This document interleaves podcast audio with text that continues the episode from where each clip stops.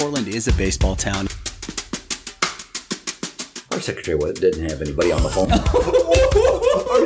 there was nobody on the phone. They were just egging me along. So they brought a little short, chubby guy in with the name Peters and put him in my place and sent me to double A ball. Two fans, one mission to bring Major League Baseball to Oregon. This is the Diamonds and Roses podcast. Without further ado, your hosts, Ben and Dave.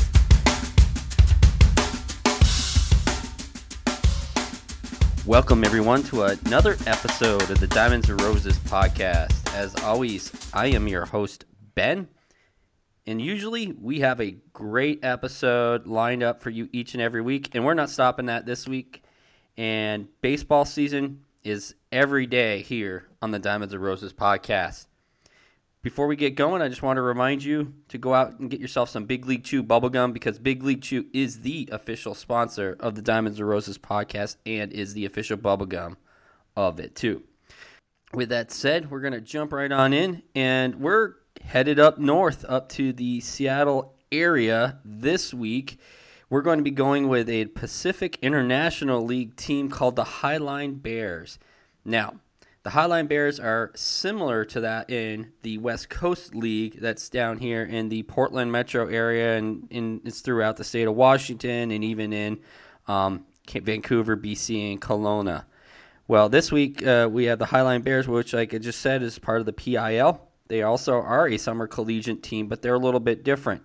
But joining me this week to talk about the Highline Bears is none other than Justin Moser, the general manager of the Highline Bears. How are you doing, Justin? Doing great. Thanks for having me, Ben. Excited Th- to be here. Yeah, yeah. Thanks for uh, having me. I've been, you know, we've been following you guys for, you know, some time now and tracking the Highline Bears, and I uh, was like, we got to get these guys on because I want to, I want to know more about them. Awesome. So, uh, we're gonna we're gonna start off with um, the Highline Bears. When were they were what what year were they founded? So we started in the fall of 2014. Our first season was 2015, mm-hmm. and we've been growing from there. Uh, just trying to figure out exactly what we were doing. We kind of uh, bit off a lot more than we we could chew at first, and yep. um, didn't really realize what we were starting. So we're going into our sixth season now. Mm-hmm. Now let's talk about uh, let's talk about the name. How how did the Highline Bears come up with Bears as a name? So you know, looking back, I uh, I'm not sure we actually put in the right thought to it. Uh, mm-hmm. We were very focused on the area, so we play in an area called White Center in Seattle, Washington, but we really wanted to. It's just uh, southwest of this of downtown mm-hmm. Seattle and we really wanted to encompass um, a greater area than just White Center because White Center has a small footprint, and we decided to go with Highline because that's the greater area that we play in that encompasses a little bit of West Seattle, uh, White Center, Burien, and then down into what's called Des Moines, um, just south of the airport, and then Bears we we really didn't have a have a great grasp. Uh, we've discussed many times about changing the names and maybe the name and coming up with something maybe a little bit more creative, which we might do in the future. Yeah, because researching this uh, for this particular episode of the podcast, I you know I saw on the the history of the of the stadium, which we'll we'll get into in a little bit, but I I saw that there were clearly a lot of other semi, you know, baseball teams that played there. They may not have been a professional, but they were, you know, other teams that played at that stadium um, for many years and so on. So I was just, I was just curious if it was looped into like a, a team from the past, and that's how you got the name. We, we, didn't have uh, have much of a theory, so I think something in the news was going on. Uh, we had had a bear cross uh, Puget Sound here, and, and come up uh, in the summer before we had started, and I think that got in the discussion, but nothing really connecting the uh, the teams of the past. A lot of times in the past, when there were teams that played here, they were connected to local businesses or local business um, owners sponsored those teams and got them going. So, talk to us a little bit about the ownership of the Highline Bears, who they are, and any sort of, you know, why they wanted to get into, uh, you know, having this team. So we started with a. I, I've been a baseball fan all my life. Uh, played baseball, loved baseball growing up, and we found the Pacific International League, which at the time, and we liked the idea of having players that no longer had eligibility and uh, for college and then also having a mix of college players playing. So we liked that at the beginning and then we decided after the first year that we wanted to go more towards the west coast league model of having all summer collegiate um, players and players with current eligibility.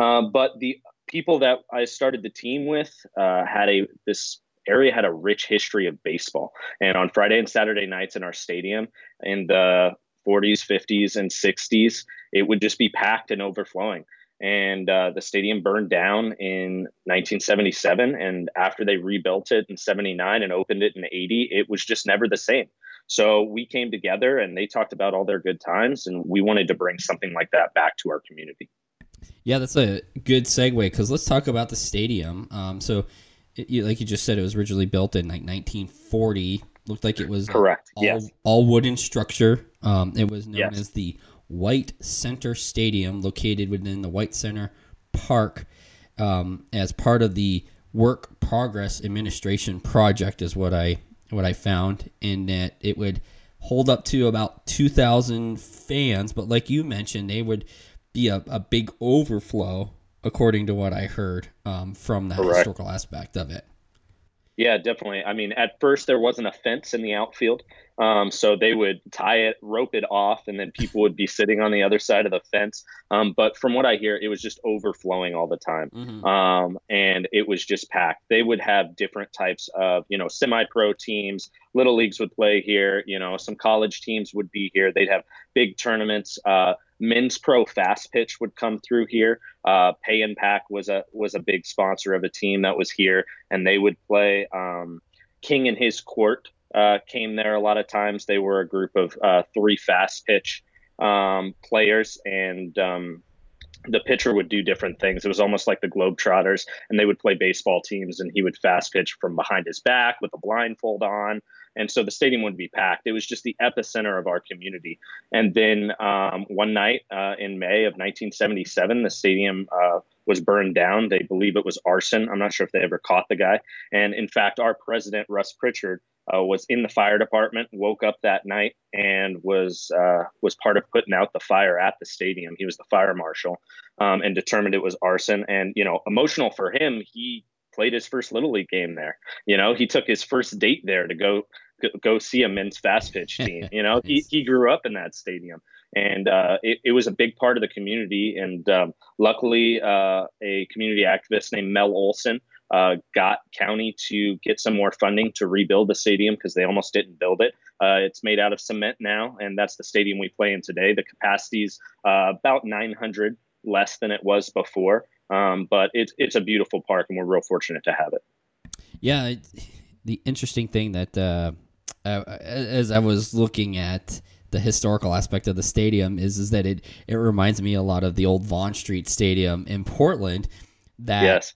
would burn that burned many times and as Dave and I said the staying said in a saying everything burned because it was like every park that was like wooden burned at some point so it was like really interesting Yeah, it really did. They were really cool stadiums, and you know that just that sound of people's feet in a wood stadium is something you can't can't really recreate. But yeah, they, they didn't they didn't last very long, unfortunately. Yeah. So now you, you guys play at it's now Mel Olson Stadium. Um, it was it's inside Steve Cox Memorial Park, and if I'm correct, Steve Cox was a um, was a uh, police officer in the area, and so did a lot for the community. And accordingly, they when they did some additional um, re- uh, re- revamping, ah, when they did some um, adjustments to the park and when they did some updating, they they since went and renamed it after the park itself after him. Um, but that so it's really neat, and and it looks like the the Bears have been doing a lot to try to you know do some of their own uh, bringing it to the 21st century kind of things with the park. Definitely. Yeah, I mean, um, in 2008, uh, Seattle Prep High School is a main user for this stadium. uh, they came in along with a, a men's league, the Puget Sound Senior um, League uses our stadium quite a bit as well. And in 2008, they revamped uh, the stadium and turned the infield to turf. Uh, we came in in 2015 and we saw what they did, and you know now it's been it's been 10 years. So we're really working with King County Parks. It's a King County uh, facility, and we work with them on trying to revamp things. So like last season, uh, we redid the front gate and made that wrought iron. It was chain link. Uh, the turf is replaced uh, after the initial one that was put in for the infield. And then after our season this year, we're going to turf the entire outfield just because of how much rain we get. That'll really help Seattle Prep High School in the spring. And then we're going to do some things with the fences and um, add a little bit more concourse area if we can, and just continually doing different things that we can improve it both uh, for our players and then also the fans that come to our game and really increase the fan experience the best we can. Yeah. Now let's jump back into the the team itself. You you'd mentioned that unlike any uh, uh, of the other collegiate summer wood bat leagues, that the Bears brought back a lot of the former players who no longer have uh, collegiate eligibility to to play. But then you you wanted to transition back to having more uh, collegiate level players. Why why the transition? So my goal is I want to become a West Coast League team um, which is is a uh, grandiose goal, um, and they they are the premier summer collegiate league on the West Coast, and and by far one of the top five in the country, no doubt. And so our goal is to get there. And to do that, I think we have to start by making sure that we're bringing in college players. I love the Pacific International League. It's some great things for us. It's highly competitive. I don't think it gets the credit it deserves for com- for being as competitive as it is. And uh, but the unfortunate thing is college coaches look down upon letting players that no longer have eligibility or that are no longer playing minor league baseball or um, independent baseball play in the league with college players and taking at bats or innings away from their their guys. So I think as a recruiting tool that helps us a little bit. It's always hard to recruit within our league because of that stigma and uh, it not getting the credit of being as competitive. So it may hurt us a little bit right now on the baseball side of things. You know, we had a rough year a couple years ago. Uh, last year we were just a couple games under 500, but really hoping that we're giving the players that we recruit and the college guys we have the best experience possible. They are uh, getting as many at bats and innings on, on the mound as possible and really playing against a high level of competition and um, making sure that we're not taking any of those opportunities away from them from guys who just um, you know are still trying to to hold on. And i have a lot of appreciation for that. I don't think the hunger to ever play at a high level will ever go away. And i've played in some of these men's leagues and i know how it feels um, to play in a league where guys just don't take it seriously. While it can be fun when you're really competitive and love baseball and playing at a high level um, so I love the Pacific International League for that, but our goals are just a little bit different. And so uh, we're trying to change things on the field as well as off the field so that we can scale to the West Coast League hopefully one day. Yeah. Um, now, with the West Coast League, and then where you're talking about that transition back into trying to get more players on your team that are still have that collegiate eligibility. How how hard how hard is it for you, or maybe not, to be continue to build and grow relationships with collegiate um, coaches and their systems to help recruit players to come play for you?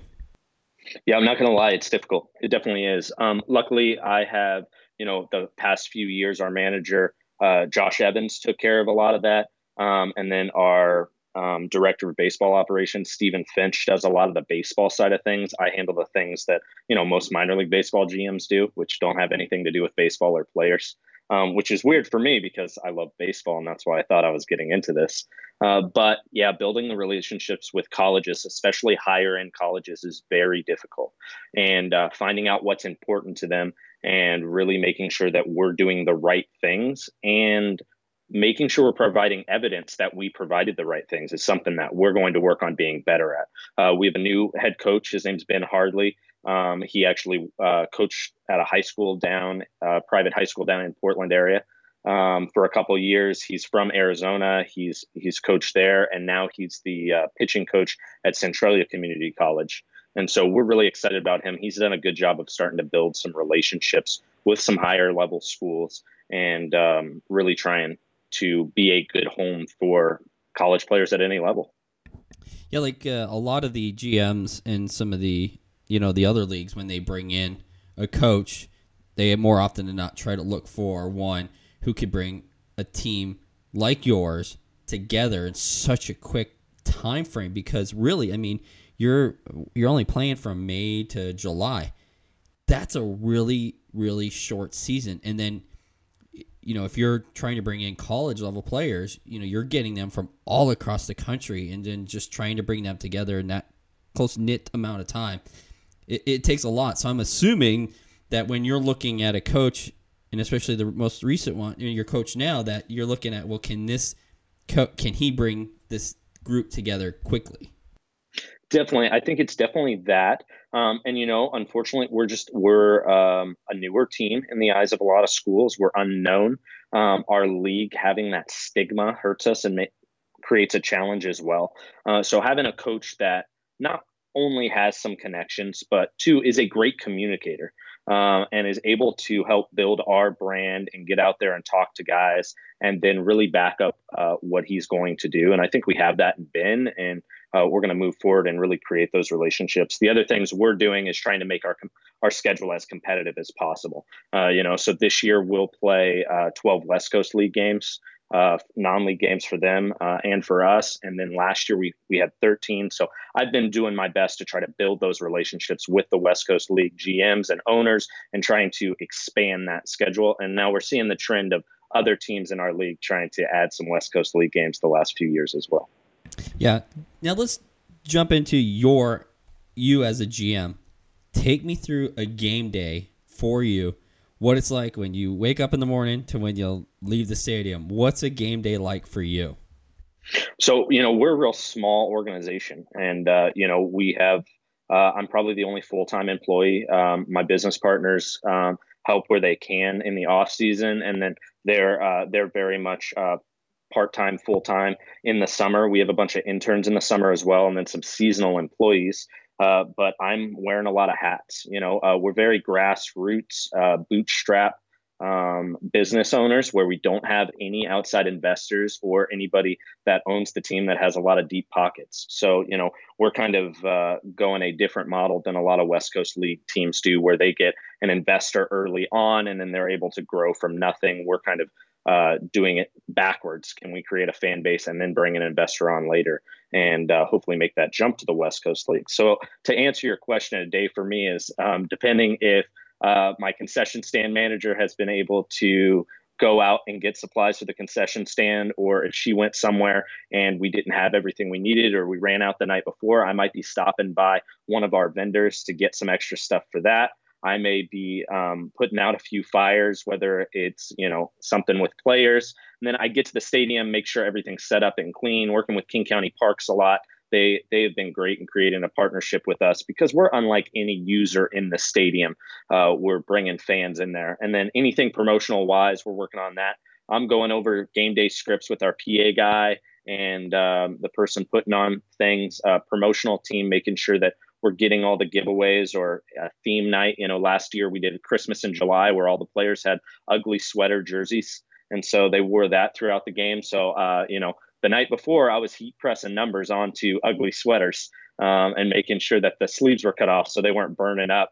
Uh, I think it was like an 80 or 85 degree day. And then making sure that the stadium's themed up and decorated and everything is ready to go. I set up the stadium if I have to and uh, making sure everybody's going to be there on time, and then uh, making sure our coaching staff has what they need to do to win the baseball game um, or be as competitive as possible in the game.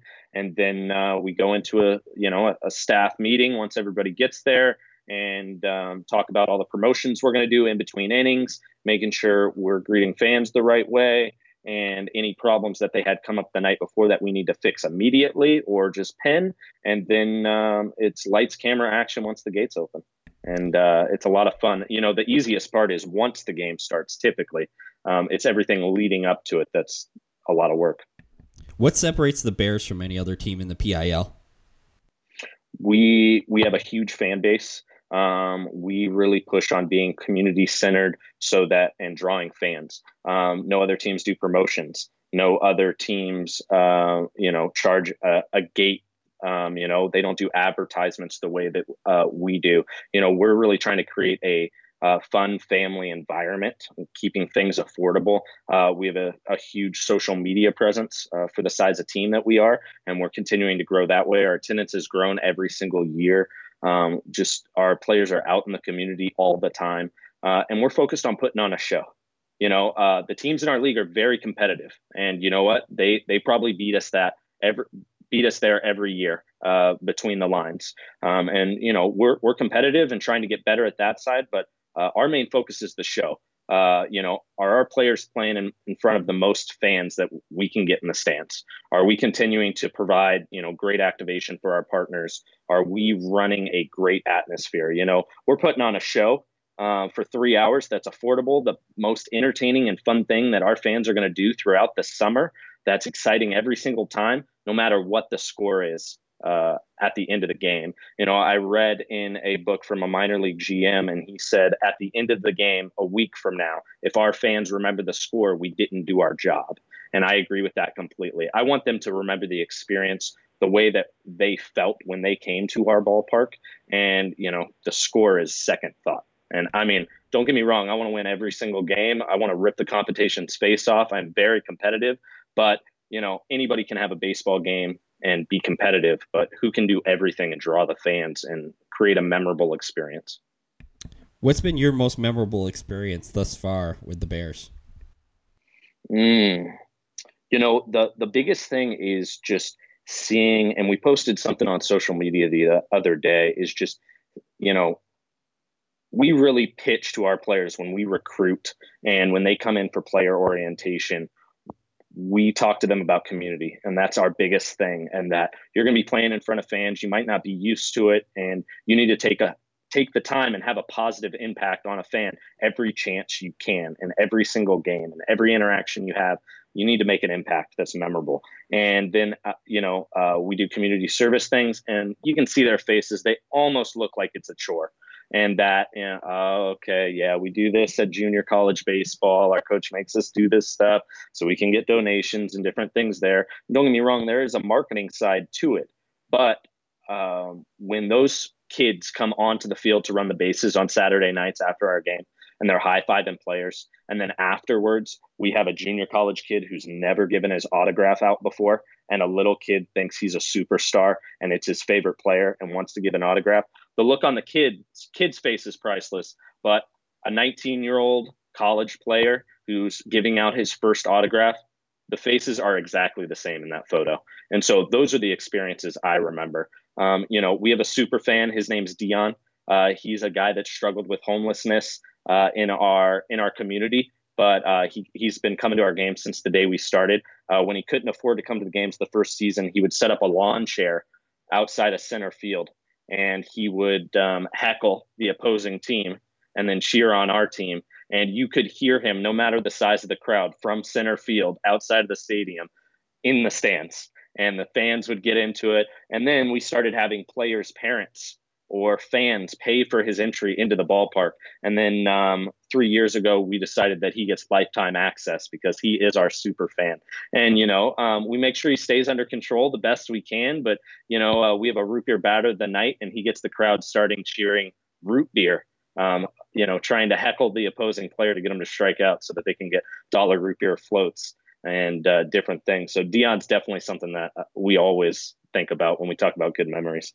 I'm glad you brought that up because I was actually going to ask you if do you, if you guys had a super fan because I know most teams they do, and I wanted to hear that story. So I'm so happy you brought that up. So yeah, D- so yeah, Dion's great. You know, he has his struggles as we all do, and you know, sometimes Dion wants to come into the park and. uh you know, he's got a big can of beer in his back pocket. And um, I'm like, Dion, I'm gonna have to hold on this for you. You you can you can grab it when you leave, but you can't have this in the ballpark. And you know, sometimes uh, the first year, um, his language uh, was sometimes a problem, and he'd cross the line. But now he knows, and every once in a while he gets real into it, and the umpire makes a bad call and um, he slips up and swears, and then I just look at him and he's covering his mouth with both hands, you know, trying to apologize. And the fans love it. Uh, they love him, and uh, it's a great experience for our players. And yeah, we love having him. So what do you what do you have lined up for um this this upcoming year as far as promotion wise? So we're still finishing our promotional calendar. Uh, we'll have some different giveaways. We're definitely bringing back Christmas in July. That was a huge event. We had a Santa Claus. So how can we make that bigger and more fun? We're really focusing on different ways where we can surprise and delight our fans every single game rather than big promotions. I don't think giveaways move the needle really. You know, it's the experience we have at the ballpark. So, what types of different theme nights can we do? Different promotions? What can we do every single night that's a little bit crazier and toes the line? So, we're working on different in between inning promotions and um, different ways that we can uh, get fans doing different things. Uh, I have something I can't disclose quite yet because it's not 100% finalized, but it's something our fans have been asking for since day one that we're working with King County Parks uh, to add to our ballpark, which will be great. Um, and uh, our fans will love that, and we're hoping that'll help with attendance.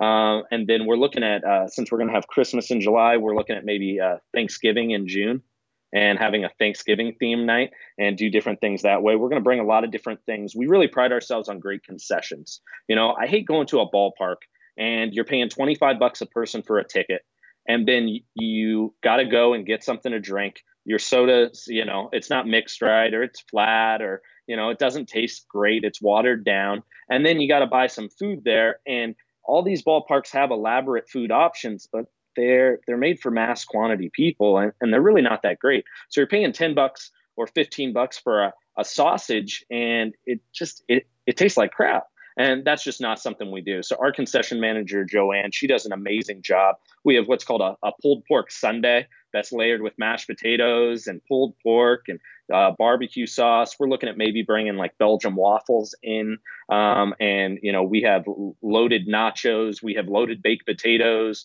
Um, we do special things. We did a frozen hot chocolate and different theme things for our nights that match up in our concession stand. So really. We don't have our promotions totally done yet, so I don't have a lot I can share. But I will tell you, we're always focused on how can we increase the positive atmosphere we have and the fan experience and improve that every single game.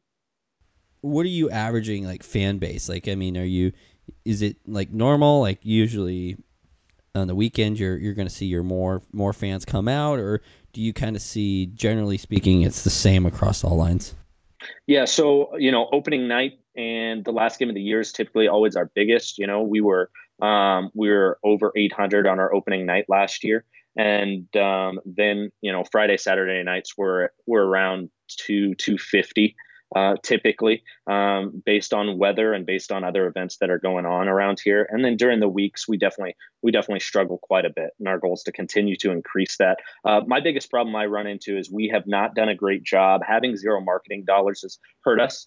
And um, obviously, we're in a big major city uh, which is, you know, the, when I've talked to West Coast League GMs, that's their biggest concern with us ever being to jump is, you know, they're in small rural areas and good markets that um, don't have a Major League Baseball team. And then my argument to them for that is that, you know, I'm not I'm not marketing the highest level of baseball around.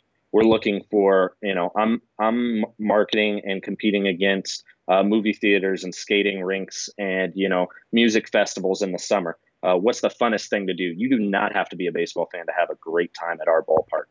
And I want to really put a huge emphasis on that. So the biggest problem we run into is people don't know we exist. And that's what we got to change this year.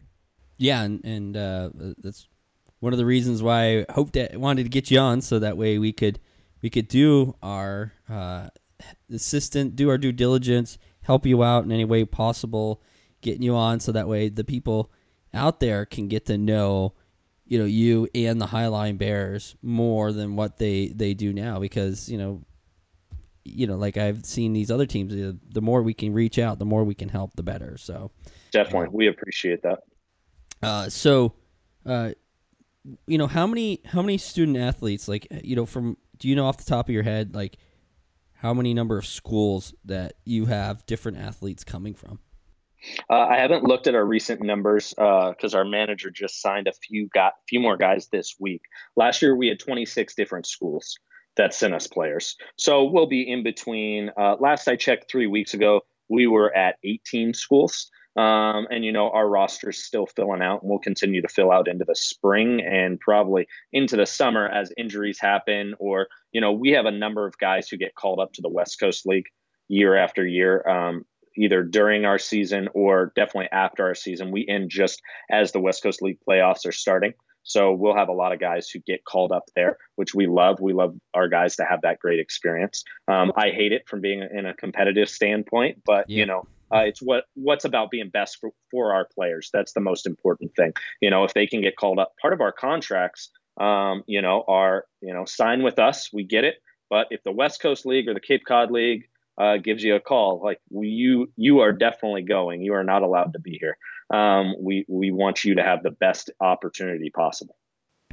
Do you see yours? Does the team have multiple player and multiple players or players here and there that are that you see coming back each and every year, as long as they yes. can have the eligibility for?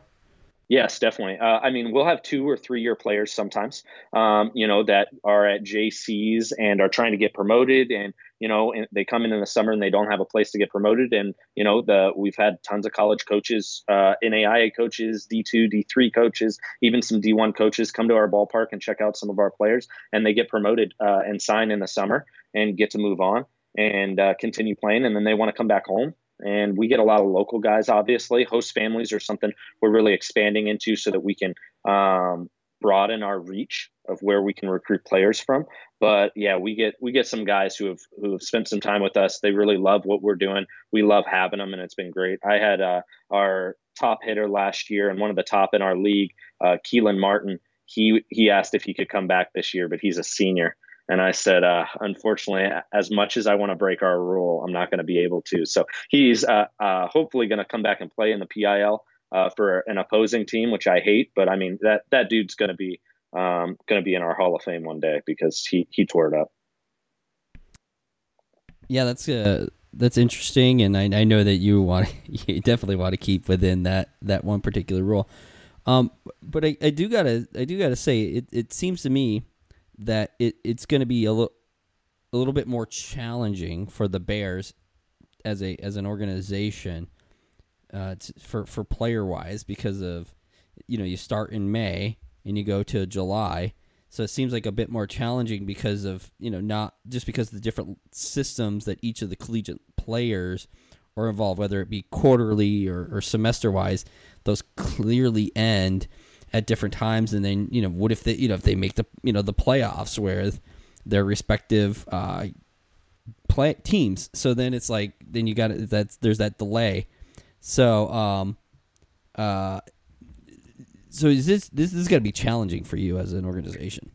Yeah, definitely. And you know, that's something we've run into and you know, we've learned uh, from a lot of GMs from and coaches from the West Coast League. You know, they every summer collegiate league and team deals with that. You know, you're going to have uh, a full roster, and you're going to go into. You know, uh, I think we we're going to open on May 30th this year. It's typically like for very last weekend in May or first weekend in June when we open, and then uh, we'll play into the uh, first weekend in August. And you know, you'll think you have a full roster, and then you get three guys who get shut down by their school because uh, they had too many innings, and then you'll get a, a player who got hurt, um, either doing something baseball related or his team wasn't in the playoffs and he decided to have a little fun, and he did something that he probably shouldn't have been doing and hurt himself not uh, doing something that wasn't baseball related, and so now you've lost five or six guys, and then you've got a team that made the playoffs and uh, they're going into the middle of June. So yeah, our our roster is always fluctuating, and you have to prepare for that. So you almost have to over recruit a little bit and make sure that you have a manager that's going to be able to manage that roster. Uh, you know, the, the West Coast League they use a ton of 10 day guys. So, like, if you play the West Coast League in the first three weeks in June, you're not seeing the guys that are going to be there by the end of the summer in playoffs. Typically, you're seeing, um, you know, a major, uh, a large part of that team is going to be 10 day local guys, high school seniors graduating, a bunch of junior college guys that may or may not stick with the team. It's, you know, a 10 day tryout almost for them if they can fill a few open spots they might have. Uh, so, it's definitely something where, you know, uh, managers have to and GMs have to team up and make sure they're communicating well and keeping an eye on that roster and then scheduling, making sure you're not uh, packing your schedule too heavy the first two weeks in June. Excellent. Now, um, I know a lot of a lot of the other the, the West Coast League teams because we know we're talking about it um, have their their their games broadcast live on like Facebook or YouTube. Is that something that the Bears currently do, or is that something you're looking at doing for the future? We do an internet broadcast, uh, internet radio. Um, and we do play by play. We have interns. Um, you know, one of our interns from Arizona State's actually with the Rocky Mountain Vibes short A season. Uh, it was his first year doing a, a, full season of baseball with us. Uh, he used that experience as a platform and then went and got a job in professional baseball. So we do the internet radio. I'm asked all the time about live video. Um, I want to do it the right way. Um, so if I look at the West Coast League, um, in my humble opinion, um, I think there's only one team that streams video live at a highly professional level, and that's the Victoria Harbor Cats. You know, they have a production crew and a team, and it's a large investment Jim makes up there. And, you know, I'm sure he loses money on that, but uh, that's how I think video should be done. I don't want to put a GoPro or a camera up. I want to get people in my ballpark and following that way. And I think we could um, provide a better service by just doing radio and trying to intrigue people to come to our, our ball our ballpark uh, over and over again, rather than just having some sort of mobile setup where you have to turn it based on the play, or it's through the screen, or it's through a fence. I just really want it to be a highly professional product that we put on the field and everything we do off the field. Justin, I really appreciate your honesty with that that that question, and I can understand as a consumer of that type of product and, and then I know like I have watched some of the Harbor Cat games on you know YouTube and you know yeah they do put it and I know that some of the other teams are looking at and have continued to figure out ways to continue to improve on that.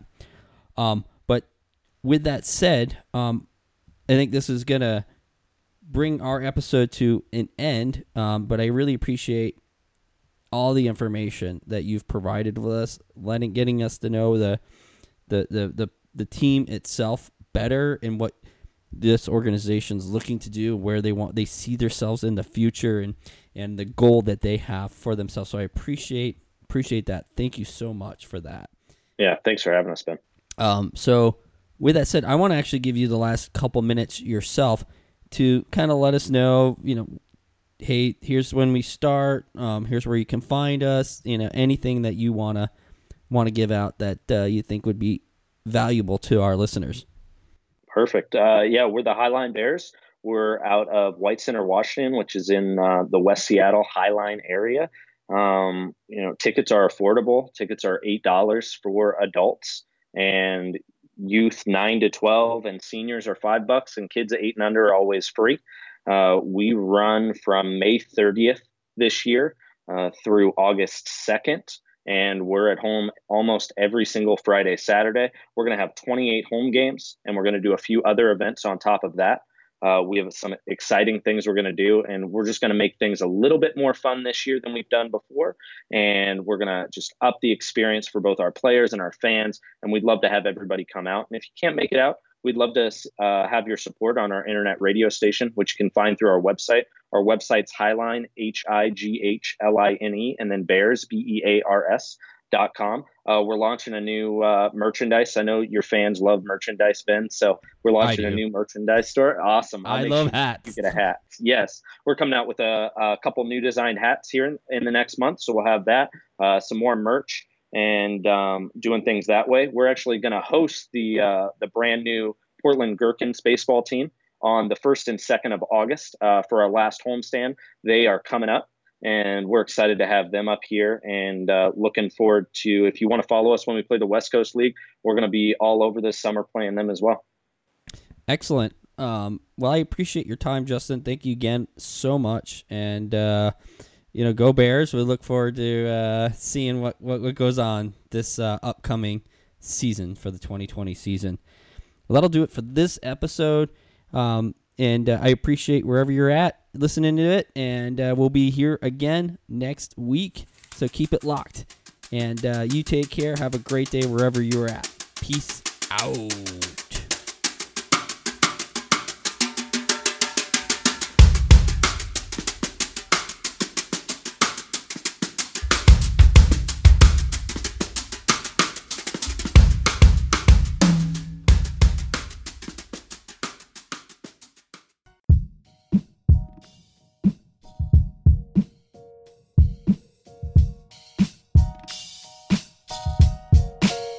What's going on, podcast family? Ben here for Devo Bat Company. Rooted in Eastern Washington, Devo uses nothing but the highest quality maple, ash, birch on the market. You know what? It makes a difference.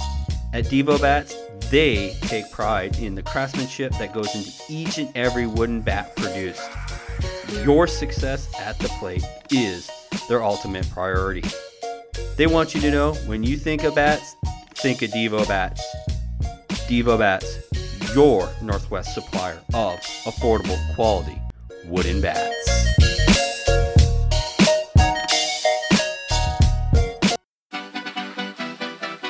Hey, podcast fam, it's Ben here from my friends over at Baseballism. Founded by four former college baseball players and teammates, their love and passion for the game did not stop after leaving the playing field. An amazing organization founded on the beliefs of class, tradition, and the history of baseball. I personally shop at Baseballism because of the quality of their products and the top of the line customer service I get each and every time. Take it from me, an avid hat lover. Baseballism is not your run of the mill apparel company. Check them out at any of their fine locations or visit them online at baseballism.com. Baseballism, built for the love of the game.